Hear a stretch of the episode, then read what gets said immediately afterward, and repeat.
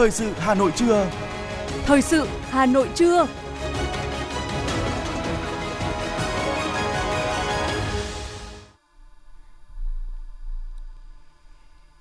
Lê Thông và Thu Thảo xin được đồng hành cùng quý vị và các bạn trong 30 phút của chương trình Thời sự trưa nay, thứ tư ngày 21 tháng 12 năm 2022. Những nội dung chính sẽ được đề cập đến trong chương trình hôm nay. Thủ tướng Chính phủ Phạm Minh Chính chủ trì hội nghị thúc đẩy thu hút khách du lịch quốc tế vào Việt Nam. Hà Nội tiếp tục dẫn đầu cả nước về số nghệ nhân được trao tặng danh hiệu vinh dự nhà nước. Hà Nội bảo đảm đủ nguồn cung hàng hóa thiết yếu trong dịp Tết Nguyên đán năm 2023. Phần tin thế giới có những thông tin chính. Các tay súng sát hại 38 dân làng, đốt phá 100 ngôi nhà ở Nigeria. Kinh tế Trung Quốc sẽ tăng trưởng trở lại nhờ chính sách mở cửa. Sau đây là nội dung chi tiết. Thưa quý vị và các bạn, sáng nay tại trụ sở chính phủ, Thủ tướng Chính phủ Phạm Minh Chính đã chủ trì hội nghị thúc đẩy thu hút khách du lịch quốc tế vào Việt Nam. Cùng dự có Phó Thủ tướng Chính phủ Vũ Đức Đam, trưởng ban chỉ đạo nhà nước về du lịch. Ủy viên Trung ương Đảng, Phó Bí thư Thành ủy, Chủ tịch Ủy ban dân thành phố Hà Nội Trần Sĩ Thanh dự tại điểm cầu Hà Nội. Hội nghị được tổ chức theo hình thức trực tiếp kết hợp với trực tuyến giữa đầu cầu trụ sở chính phủ với đầu cầu của 20 tỉnh thành phố trực thuộc trung ương, nơi có các điểm du lịch thu hút khách quốc tế. Phát biểu khai mạc tại hội nghị, Thủ tướng Chính phủ Phạm Minh Chính nêu chăn trở Việt Nam mở cửa nền kinh tế sớm so với các nước khi vẫn còn đang dịch Covid-19. Ngay sau đó, chúng ta quyết định tổ chức SEA Games 31 mở cửa du lịch. Đến nay, chúng ta thấy chủ trương này là hết sức đúng đắn. Tuy nhiên, trong khi du lịch nội địa phục hồi mạnh, số lượng du khách vượt kế hoạch đầu ra thì du lịch quốc tế vẫn có điểm nghẽn. Do đó, Thủ tướng đề nghị các đại biểu tập trung phân tích nguyên nhân tại sao Việt Nam lại đi trước về sau trong phục hồi du lịch quốc tế.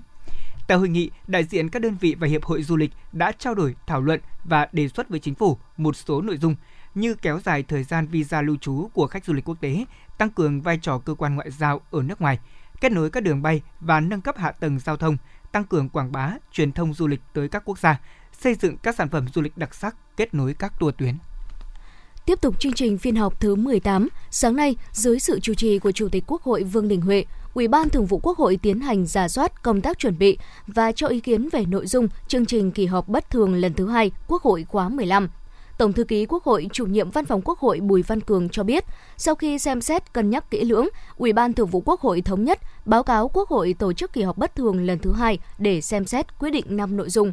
Đáng chú ý trong đó là việc xem xét quyết định quy hoạch tổng thể quốc gia thời kỳ 2021-2030, tầm nhìn đến năm 2050 và xem xét thông qua dự thảo luật khám bệnh chữa bệnh sửa đổi. Ủy ban xã hội của Quốc hội cho biết, các nội dung lớn của dự thảo luật khám bệnh chữa bệnh sửa đổi đã được cơ quan chủ trì thẩm tra và cơ quan chủ trì soạn thảo dự án luật thống nhất, tiếp thu tối đa ý kiến của Ủy ban Thường vụ Quốc hội, các cơ quan của Quốc hội, các vị đại biểu Quốc hội. Báo cáo tại phiên họp, Bộ trưởng Bộ Y tế cho biết, nội dung tiếp thu đến thời điểm này đã cơ bản đầy đủ và toàn diện, cho ý kiến vào thời gian nội dung thảo luận tại kỳ họp bất thường lần thứ hai. Ủy ban Thường vụ Quốc hội thống nhất thời gian tổ chức kỳ họp bất thường ngay sau Tết Dương lịch, trước Tết âm lịch. Những nội dung về thời gian thảo luận, xem xét cũng được các đại biểu đóng góp ý kiến. Riêng hai nội dung quan trọng là quy hoạch tổng thể quốc gia và luật khám bệnh chữa bệnh sửa đổi cần phải bố trí thời gian thỏa đáng và hợp lý, đồng thời phải đảm bảo chất lượng.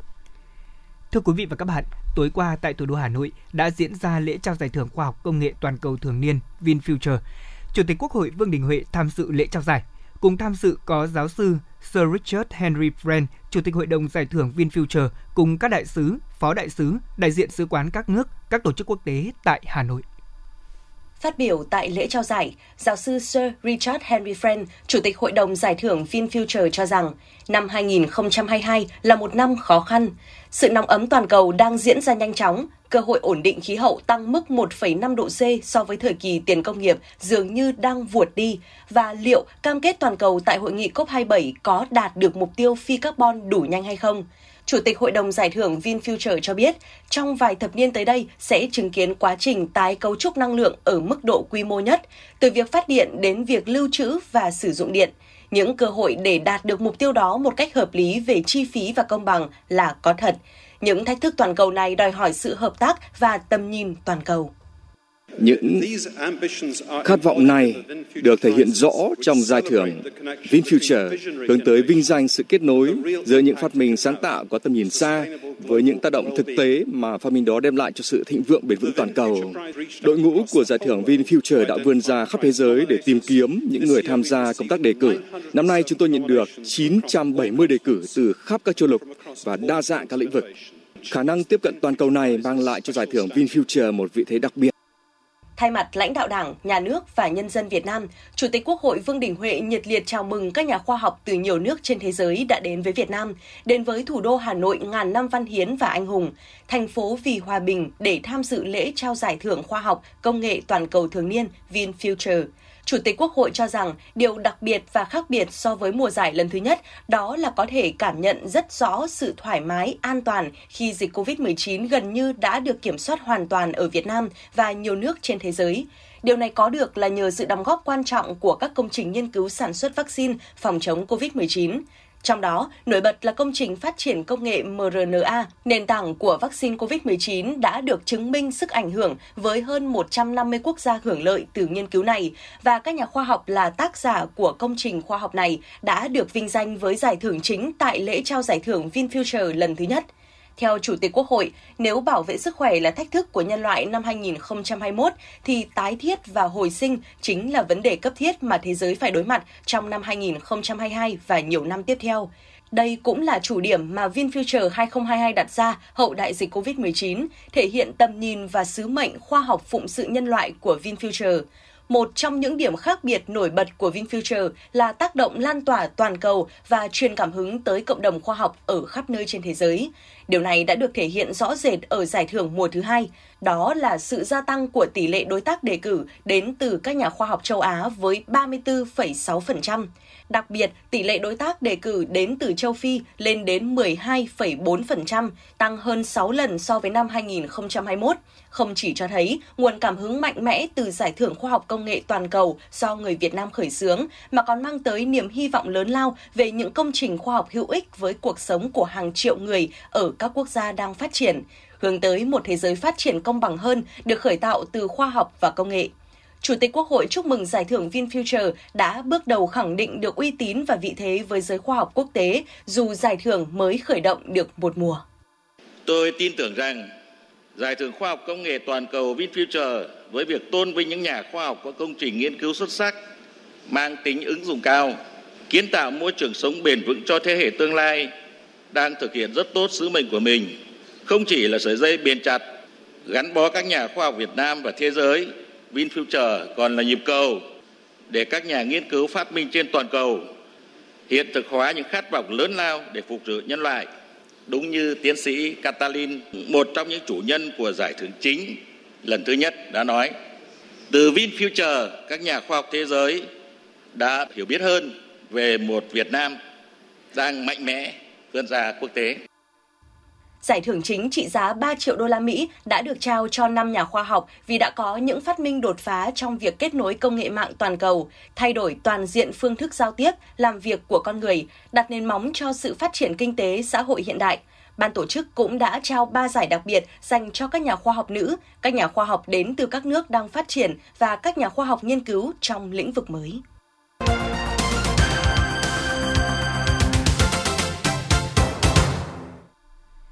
Thưa quý vị và các bạn, chiều qua tại Hà Nội, Liên hiệp các tổ chức hữu nghị Việt Nam phối hợp cùng với Hội hữu nghị Việt Nam Hàn Quốc tổ chức kỷ niệm 30 năm thiết lập quan hệ ngoại giao Việt Nam Hàn Quốc 22 tháng 12 năm 1992, 22 tháng 12 năm 2022. Ủy viên Trung ương Đảng, Phó Chủ tịch nước Võ Thị Ánh Xuân dự và phát biểu tại sự kiện. Cùng dự có đại sứ Nguyễn Phương Nga, Chủ tịch Liên hiệp các tổ chức hữu nghị Việt Nam, đại sứ đặc mệnh toàn quyền nước Đại Hàn Dân Quốc Oh Jung Ju, đại diện lãnh đạo Hội hữu nghị của hai nước, các tổ chức hiệp hội hữu nghị giữa hai nước, doanh nghiệp, người dân Hàn Quốc tại Việt Nam, đại diện lãnh đạo một số địa phương trên cả nước. Cách đây 30 năm, vào ngày 22 tháng 12 năm 1992, nước Cộng hòa xã hội chủ nghĩa Việt Nam và Đại Hàn Dân Quốc đã chính thức thiết lập quan hệ ngoại giao, mở ra thời kỳ mới trong lịch sử quan hệ giữa hai nước. Từ đó tới nay, trên cơ sở tin cậy về chính trị, tương đồng về văn hóa, gần gũi về địa lý, bổ trợ cho nhau về kinh tế, Cùng chia sẻ những lợi ích thiết thực chung, quan hệ Việt Nam Hàn Quốc đã phát triển hết sức mạnh mẽ, thực chất và đạt được nhiều thành tựu to lớn. Việt Nam và Hàn Quốc đã trở thành đối tác quan trọng hàng đầu của nhau trên nhiều lĩnh vực, trong đó hợp tác về kinh tế, thương mại và đầu tư vừa là trụ cột, vừa là động lực thúc đẩy quan hệ hợp tác giữa hai nước. Hàn Quốc hiện đứng thứ nhất về đầu tư trực tiếp vào Việt Nam, thứ hai về hợp tác phát triển ODA, lao động và du lịch, thứ ba về hợp tác thương mại. Ở chiều ngược lại, Việt Nam là đối tác kinh tế lớn nhất của Hàn Quốc tại ASEAN, chiếm 30% đầu tư và 50% tổng kim ngạch thương mại giữa Hàn Quốc và ASEAN. Giao lưu nhân dân giữa hai nước không ngừng phát triển, có ý nghĩa quan trọng là cầu nối vững chắc cho mối quan hệ Việt Nam-Hàn Quốc. Phát biểu tại sự kiện, Phó Chủ tịch nước Võ Thị Ánh Xuân nêu rõ, Quan hệ Việt Nam Hàn Quốc là một hình mẫu thành công dựa trên sự chân thành, tin cậy về chính trị, sự năng động linh hoạt, bền vững trong hợp tác kinh tế và sự gắn bó sâu sắc trong giao lưu nhân dân. Trong đó có đóng góp quan trọng của đối ngoại nhân dân, nhất là cộng đồng doanh nghiệp của hai nước. Phó Chủ tịch nước đánh giá cao Liên hiệp các tổ chức hữu nghị Việt Nam, Hội hữu nghị Việt Nam Hàn Quốc cùng với các hội đoàn hữu nghị, kinh tế, văn hóa đã bền bỉ, không ngừng nỗ lực thúc đẩy giao lưu, hợp tác giữa nhân dân và doanh nghiệp hai nước, góp phần gắn kết, tạo thuận lợi cho quan hệ hai nước phát triển mạnh mẽ trong suốt thời gian qua. Tôi tin tưởng rằng trên nền tảng vững chắc đã được xây dựng trong 30 năm qua với ưu thế và tiềm năng của mỗi nước và với quyết tâm cao của lãnh đạo và nhân dân hai nước, quan hệ đối tác chiến lược toàn diện vừa được hai nước tuyên bố nâng cấp nhân chuyến thăm cấp nhà nước tới Hàn Quốc của Chủ tịch nước Nguyễn Xuân Phúc mới đây sẽ tiếp tục phát triển mạnh mẽ, đáp ứng nguyện vọng và lợi ích của nhân dân hai nước và góp phần tích cực vào hòa bình, hợp tác và phát triển của khu vực và trên thế giới. Về phần mình, Đại sứ đặc mệnh toàn quyền Hàn Quốc tại Việt Nam Oh Jung-ju bày tỏ vui mừng khi được đại diện cho chính phủ Hàn Quốc tham dự tiệc chiêu đãi chúc mừng 30 năm thiết lập quan hệ ngoại giao giữa hai nước – bà Oh Jung Ju cho rằng quan hệ hai nước đã phát triển lên mức cao chưa từng có trong tiền lệ chỉ trong một thời gian ngắn là 30 năm. Nhấn mạnh việc hai nước thiết lập quan hệ đối tác chiến lược toàn diện đã làm cho năm nay trở nên đặc biệt hơn.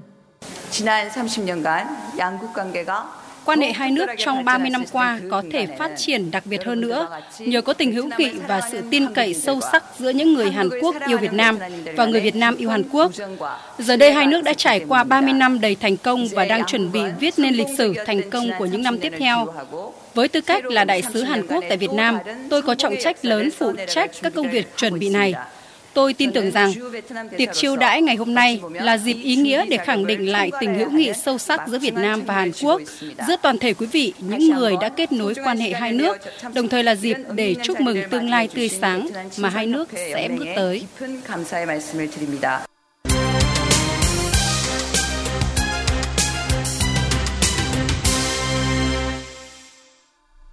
Mời quý vị và các bạn cùng nghe tiếp phần tin. Thưa quý vị, tối qua, thành phố Hà Nội đã trang trọng tổ chức lễ trao tặng danh hiệu vinh dự nhà nước nghệ nhân nhân dân, nghệ nhân ưu tú trong lĩnh vực di sản văn hóa phi vật thể lần thứ ba năm 2022.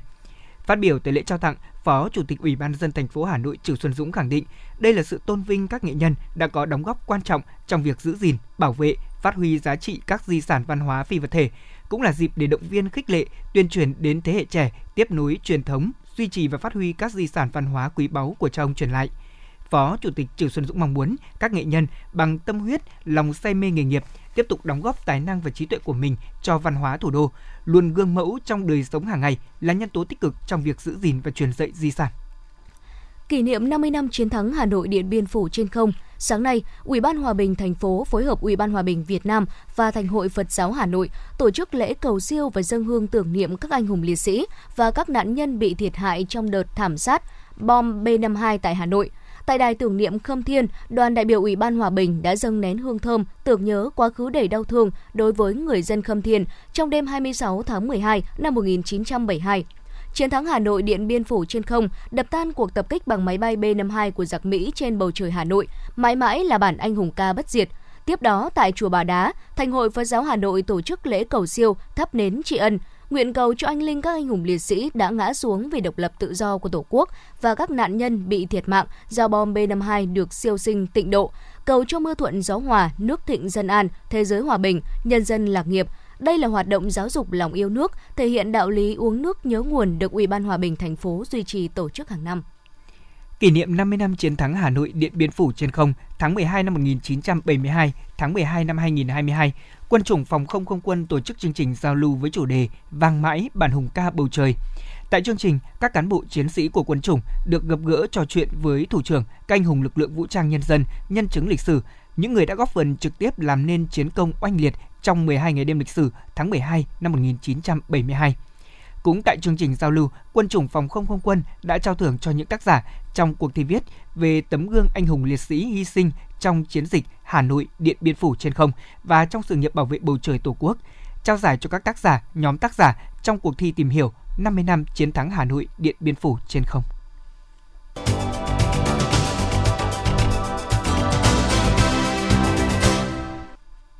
Những thông tin kinh tế sẽ tiếp nối chương trình. Thưa quý vị, Phó Thủ tướng Chính phủ Vũ Đức Đam vừa ký ban hành nghị quyết của Chính phủ về học phí đối với cơ sở giáo dục và đào tạo công lập năm học 2022-2023 để tiếp tục hỗ trợ kịp thời đối với học sinh sinh viên, hộ gia đình có thu nhập thấp, có hoàn cảnh khó khăn, bình ổn giá và kiểm soát lạm phát, góp phần phục hồi phát triển kinh tế, ổn định đời sống của nhân dân. Chính phủ yêu cầu các bộ ngành địa phương chỉ đạo các cơ sở giáo dục và đào tạo thuộc phạm vi quản lý giữ ổn định mức thu học phí năm học 2022-2023 như năm học trước, khuyến khích các địa phương bố trí và huy động các nguồn lực hợp pháp để thực hiện việc hỗ trợ tiền đóng học phí năm 2022-2023 đối với học sinh, sinh viên đang theo học các ngành nghề đào tạo đáp ứng nhu cầu nhân lực cho các ngành nghề bị tác động do dịch bệnh COVID-19 và phục hồi kinh tế xã hội theo tinh thần nghị quyết số 11 của Chính phủ về chương trình phục hồi và phát triển kinh tế xã hội. Sở Công Thương Hà Nội cho biết, trong dịp Tết Nguyên đán năm 2023 sắp tới, dự báo nhu cầu của người dân mua sắm hàng hóa phục vụ Tết tăng từ 15 đến 20%. Do đó, Hà Nội đã bảo đảm nguồn dự trữ tăng từ 30 đến 35%. Trong đó, ngoài hàng hóa thì Hà Nội giao cho các hệ thống phân phối tăng 15% so với nhu cầu năm trước thì các doanh nghiệp phải dự trữ tăng 30%. Tại Hà Nội, các đơn vị sẽ cung ứng hàng bình ổn giá tới hơn 12.000 điểm bán hàng trên toàn thành phố, trong đó có 132 siêu thị, trên 8.000 cửa hàng kinh doanh tổng hợp và hàng loạt các điểm bán hàng lưu động về các huyện ngoại thành nhằm đưa hàng hóa thiết yếu bình ổn đến với người nghèo, người còn khó khăn để mọi người cùng đón Tết được đủ đầy hơn – Năm nay, chương trình bình ổn thị trường không chỉ thực hiện với các doanh nghiệp trên địa bàn thành phố Hà Nội mà còn phối hợp cùng với cả các doanh nghiệp ở các tỉnh thành phố khác trong cả nước. Trong năm 2022, hàng loạt sản phẩm trái cây tươi của Việt Nam như chuối, sầu riêng, chanh dây đã được xuất khẩu chính ngạch vào thị trường Trung Quốc. Ngoài ra, trái bưởi chanh của Việt Nam cũng được phép nhập khẩu vào thị trường New Zealand, trái nhãn tươi được phép nhập khẩu vào Nhật Bản. Số liệu thống kê từ Tổng cục Hải quan tính tới tháng 11, xuất khẩu rau quả đạt hơn 3,1 tỷ đô la Mỹ, Dự báo đến hết năm 2022, kim ngạch xuất khẩu có thể đạt 3,4 tỷ đô la Mỹ. Trong năm 2023, với các mặt hàng, các thị trường mới mở ra thông quan những nghị định thư cũng như 15 hiệp định thương mại tự do đã được ký kết chắc chắn sẽ tạo động lực lớn cho xuất khẩu rau quả. Dự kiến xuất khẩu rau quả có thể đạt 4 tỷ đô la Mỹ. Thưa quý vị, sau đề xuất áp dụng trần lãi suất tiết kiệm của Hiệp hội Ngân hàng Việt Nam thì nhiều ngân hàng cũng đã mạnh tay giảm lãi suất tiết kiệm nhằm giảm lãi suất cho vay. Theo đó, từ ngày 19 tháng 12, Ngân hàng Thương mại Cổ phần Hàng hải Việt Nam đã điều chỉnh giảm mạnh 0,4% một năm lãi suất tiết kiệm ở tất cả các kỳ hạn. Từng là ngân hàng có mức lãi tiết kiệm cao nhất thị trường, hiện nay lãi tiết kiệm cao nhất tại AB Bank đã giảm mạnh chỉ còn 8,4% một năm cho kỳ hạn từ 18 đến 36 tháng.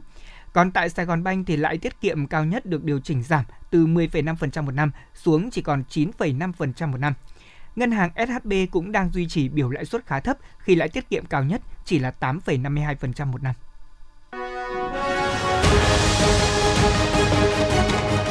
Thời sự Hà Nội, nhanh, chính xác, tương tác cao. Thời sự Hà Nội, nhanh, chính xác, tương tác cao.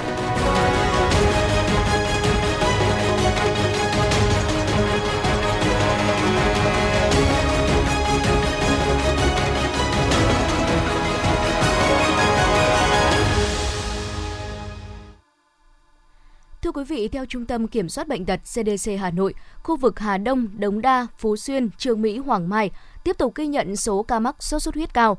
Trong tuần qua, dù số ca mắc mới trên địa bàn thành phố có xu hướng giảm so với tuần trước đó, nhưng con số này vẫn ở mức cao và tiếp tục có thêm các trường hợp tử vong. Hiện thời tiết Hà Nội đã chuyển sang lạnh với nhiệt độ giảm rõ rệt, có thể hạn chế mũi vằn truyền bệnh phát triển nên dự báo số ca mắc sốt xuất huyết sẽ giảm dần trong thời gian tới. Tuy nhiên, những ngày nhiệt độ tăng cao, mỗi truyền bệnh vẫn có thể sinh sôi, hoạt động. CDC Hà Nội yêu cầu các đơn vị tiếp tục duy trì đội đáp ứng nhanh và thường trực phòng chống dịch đảm bảo sẵn sàng đáp ứng kịp thời các tình huống dịch bệnh xảy ra. Các chuyên gia cũng cảnh báo, người dân cần hết sức cảnh giác khi có các dấu hiệu của sốt xuất huyết, cần tìm đến cơ sở y tế để được chẩn đoán và điều trị kịp thời, tránh biến chứng nặng. Đặc biệt là người dân nếu điều trị sốt xuất huyết tại nhà phải theo dõi sát sao khi thấy có các dấu hiệu như mệt lả, nôn, tiêu chảy, đi ngoài phân đen, chảy máu mũi, chảy máu chân răng, cần nhập viện gấp để được các bác sĩ chẩn đoán, xét nghiệm chính xác tình trạng bệnh để kịp thời điều trị. Tỷ lệ sử dụng thuốc lá điện tử tại Việt Nam sau 7 năm đã tăng lên 18 lần. Đây là các sản phẩm chưa được cấp phép sử dụng. Đây là thông tin được đưa ra tại tọa đàm ngăn ngừa các sản phẩm thuốc lá mới để bảo vệ sức khỏe cộng đồng do báo Đại biểu Nhân dân tổ chức chiều ngày hôm qua tại thủ đô Hà Nội. Việt Nam vẫn nằm trong số 15 quốc gia sử dụng thuốc lá cao nhất thế giới. Tỷ lệ sử dụng thuốc lá ở Việt Nam giảm chậm và còn cao. Đặc biệt, tỷ lệ sử dụng thuốc lá ở các thành phố có xu hướng tăng, nhất là với học sinh, sinh viên và giới trẻ. Những năm gần đây cũng xuất hiện nhiều các sản phẩm thuốc lá mới như thuốc lá điện tử, thuốc lá nung nóng được cảnh báo là những sản phẩm có hại cho sức khỏe. Trong khi đó, việc thông tin quản lý nhà nước đối với các sản phẩm này là chưa đồng bộ và hiệu quả. Luật phòng chống tác hại của thuốc lá chưa có quy định điều chỉnh đối với thuốc lá điện tử và thuốc lá nung nóng và điều này dẫn đến việc số lượng lớn các sản phẩm thuốc lá mới vẫn được đưa vào Việt Nam qua đường nhập lậu sách tay. Các chuyên gia cũng đã phân tích các vấn đề pháp lý có liên quan đến thuốc lá điện tử để đưa ra đề xuất và kiến nghị hoàn thiện các chính sách pháp luật. Cục Đường bộ Việt Nam vừa triển khai tổng đài đường dây nóng 1900 599 870 cho tổ chức doanh nghiệp người dân giải đáp thắc mắc liên quan đến vận tải đường bộ. Ngoài liên hệ số điện thoại trên, các thắc mắc nối với các vấn đề chuyên ngành giao thông vận tải đường bộ theo số máy lẻ từ 1 đến 6. Từ khi chuyển đổi mô hình tổ chức vào tháng 10 năm 2022 đến nay, Cục Đường bộ Việt Nam đã duy trì liên tục số điện thoại đường dây nóng hoạt động trước đây. Cụ thể, liên quan đến công tác an toàn giao thông, phòng chống thiên tai, số 0916 608 085, công tác kiểm soát tải trọng xe 0915 869 990, hoạt động vận tải cấp đổi giấy phép lái xe 0917 908 085 và song song với việc triển khai tổng đài đường dây nóng mới, các số điện thoại đường dây nóng hiện tại vẫn tiếp tục hoạt động đến hết ngày 31 tháng 12 năm nay. Cơ quan cảnh sát điều tra công an thành phố Hà Nội vừa ra quyết định khởi tố vụ án khởi tố bị can đối với ông Hoàng Ngọc Giao, viện trưởng Viện Nghiên cứu Chính sách Pháp luật và Phát triển để điều tra và làm rõ về hành vi trốn thuế theo điều 200 của Bộ luật hình sự năm 2015.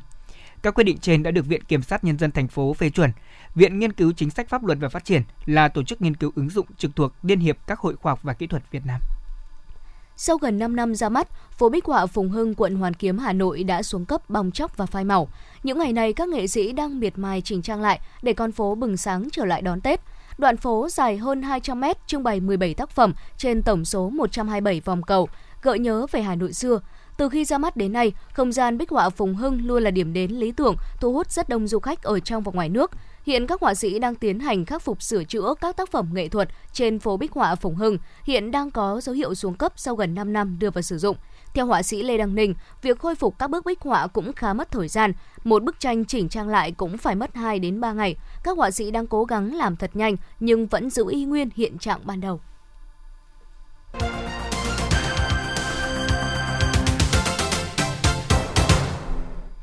Xin được chuyển sang phần tin thế giới. Thưa quý vị và các bạn, hãng tin Reuters dẫn các nguồn tin địa phương cho biết, các tay súng vừa sát hại ít nhất 38 dân làng ở bang Kaduna của Tây Bắc Nigeria, một khu vực thường xuyên chứng kiến các vụ bạo lực. Các phần tử có vũ khí vũ trang còn đốt cháy ít nhất 100 ngôi nhà, thậm chí chúng còn giết người bằng dao dựa rất man dợ. 12 người may mắn sống sót trong làn sóng bạo lực xảy ra trong đêm 18 tháng 12, kéo dài đến tận sáng sớm ngày hôm sau. Liên quan tới chiến dịch giải cứu con tin tại một trung tâm chống khủng bố ở Tây Bắc Pakistan, lực lượng đặc nhiệm nước này đã buộc phải nổ súng tiêu diệt toàn bộ những kẻ bắt giữ con tin sau khi các nỗ lực thương lượng kéo dài hơn 40 giờ đồng hồ không mang lại kết quả. Chiến dịch giải cứu đã kết thúc, tất cả các con tin hiện đã an toàn. Vụ việc bắt đầu xảy ra từ đêm ngày 18 tháng 12 khi cảnh sát đang thẩm vấn những chiến binh Taliban bị giam giữ. Các tù nhân sau đó đã chế ngự lính gác tại trại giam, cướp vũ khí, bắt giữ con tin. Nhóm tù nhân này còn đe dọa sẽ giết con tin nếu chính phủ không nhanh chóng sắp xếp lối thoát an toàn cho họ.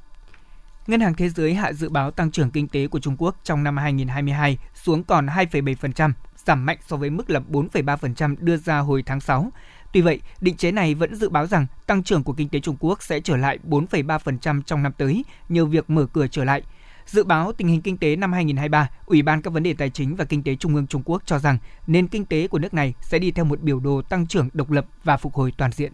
Sau nhiều nỗ lực để đạt được thỏa thuận về giá trần khí đốt tự nhiên, các quốc gia Liên minh châu Âu EU cuối cùng cũng đã đạt được một thỏa thuận chung về chính sách năng lượng. Tuy nhiên, Hungary là quốc gia duy nhất trong EU phản đối thỏa thuận này vì cho rằng sẽ gây hại và nguy hiểm đến thị trường năng lượng. Phát biểu với truyền thông, Bộ trưởng Bộ Ngoại giao và Kinh tế đối ngoại Hungary Peter Shirato nhấn mạnh, thay vì giải quyết các vấn đề cấp bách về năng lượng như tìm kiếm các nguồn cung năng lượng mới và phát triển cơ sở hạ tầng, EU đang lãng phí thời gian trong vài tháng qua với các biện pháp hạn chế giá năng lượng. Thi thể của 6 thủy thủ hải quân Thái Lan đã được đưa trở lại bờ vào ngày hôm qua sau khi tàu hộ vệ HTMS Sukhothai bị lật giữa vùng biển động trong mưa bão vào đêm Chủ nhật 18 tháng 12. Sau khi được trực thăng đưa về đất liền, thi thể của các thủy thủ sẽ được xe cứu thương đưa đến bệnh viện để khám nghiệm nhận dạng. Hải quân Hoàng gia Thái Lan cũng đang tiếp tục tìm kiếm 23 thủy thủ hiện đang mất tích ở vịnh Thái Lan. Một vài người trong số này được cho là không có áo phao. Hàng chục ngàn nhân viên cứu thương tại Anh đe dọa tiến hành đình công trong ngày hôm nay, tiếp nối các cuộc đình công lịch sử của hơn 100.000 y tá trong ngày hôm qua nhằm gây sức ép buộc chính phủ Anh phải nhượng bộ trước các yêu cầu tăng lương và cải thiện điều kiện làm việc – quân đội Anh đã được huy động nhằm ứng phó với nguy cơ hệ thống y tế tê liệt. Các cuộc đình công này sẽ buộc hàng ngàn bệnh nhân tại Anh phải tự tìm cách di chuyển đến các bệnh viện, bất kể tình trạng bệnh tật ra sao. Nguy cơ này khiến nhiều lãnh đạo các bệnh viện tại Anh phải thúc giục Thủ tướng Anh Siri Sunak trực tiếp can thiệp nhằm hạn chế tối đa tác động tiêu cực đến các bệnh nhân. Chính phủ Ấn Độ đã yêu cầu các bang nhanh chóng đẩy mạnh việc giải trình tự gen COVID-19 để chuẩn bị cho khả năng một đợt dịch mới sẽ xuất hiện. Yêu cầu này được đưa ra trong bối cảnh số ca mắc COVID-19 gia tăng đột biến tại Trung Quốc, Nhật Bản, Mỹ, Hàn Quốc, Brazil, làm dấy lên những lo ngại về làn sóng COVID-19 thứ tư. Chính quyền Taliban cho biết một căn bệnh chưa xác định được đã lây nhiễm cho hơn 80 người và khiến hai trẻ em ở tỉnh Jabul của Afghanistan tử vong. Căn bệnh bí ẩn này gây sốt dữ dội và xuất huyết từ miệng và mũi. Giám đốc y tế công cộng của Taliban, ông Adul Hakim Hakimi cho biết, các phòng khám ở quận Chajoy, tỉnh Jammun đã chứng kiến sự gia tăng mạnh số lượng người mắc căn bệnh đáng ngờ trong những tuần gần đây. Một trận động đất mạnh 6,4 độ Richter đã diễn ra dạng sáng ngày 20 tháng 12 theo giờ địa phương tại phía bắc của California, khiến nhiều người bị thương, hàng chục nghìn người không có điện sinh hoạt. Cơ quan khảo sát địa chất của Mỹ cho biết trận động đất này xảy ra tại khu vực bờ biển phía bắc California. Tâm chấn của trận động đất được xác định là dọc bờ biển Thái Bình Dương, cách thành phố Fernandez khoảng 12 km, với hạt Humboldt là khu vực bị ảnh hưởng nhiều nhất. Tuyết rơi dày và tầm nhìn thấp đã khiến sân bay ở Vancouver, Canada phải tạm dừng tất cả các chuyến bay vào sáng ngày 20 tháng 12 và tình trạng gián đoạn bay do tuyết rơi dày dự kiến sẽ tiếp tục diễn ra trong tuần trước lễ Giáng sinh cơ quan môi trường Canada đã ban hành cảnh báo cực lạnh, tuyết rơi dày và luồng không khí lạnh từ Bắc Cực đối với hầu hết các tỉnh British Columbia, khuyến cáo người dân mặc ấm và đề phòng các điều kiện lái xe nguy hiểm trong vài ngày tới.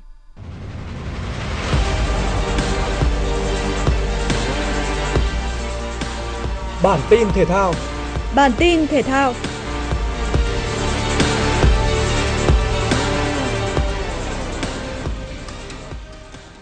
Đội tuyển Việt Nam sẽ khởi đầu hành trình tại bảng B AFF Cup 2022 với chuyến làm khách trên sân của đội tuyển Lào vào lúc 19h30 hôm nay. Vào năm 2018, thầy trò viên Park Hang-seo đã khởi đầu chiến dịch vô địch AFF Cup với chiến thắng 3-0 trước đội chủ nhà. Kịch bản cách đây 4 năm được kỳ vọng sẽ lặp lại với đội tuyển Việt Nam ở trận gia quân nói riêng và giải đấu nói chung. Người hâm mộ cũng chờ đợi một màn trình diễn thuyết phục từ thầy trò viên Park Hang-seo thay vì một chiến thắng 2-0 như khi gặp Lào ở trận gia quân AFF Cup 2020 trên đất Singapore. Hiện tại đội tuyển Việt Nam đang sở hữu chuỗi 5 trận thắng liên tiếp khi đá giao hữu với Afghanistan, Singapore, Ấn Độ, Dortmund và Philippines. Kết nối thành tích trên với việc thắng đội tuyển Trung Quốc 3-1 và hòa đội tuyển Nhật Bản một đều ở vòng loại World Cup 2022 hồi đầu năm, người hâm mộ bóng đá Việt Nam có quyền tự tin vào phong độ của đội chủ nhà tại AFF Cup 2022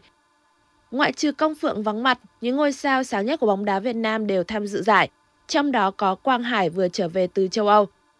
Bên kia chiến tuyến, đội tuyển Lào sẽ không có trụ cột là tiền đạo Ponpachan Ponkong ở trận này. Lực lượng chủ yếu gồm những cầu thủ trẻ, những người đã gắn bó với Luyện Michael Wiss ở tuyến trẻ, trong đó có Sokafon Vong Chen Kham, người được ví như Messi của Lào, hai chân sút từng chơi bóng tại Pháp, Billy Ketkel Phong Phôn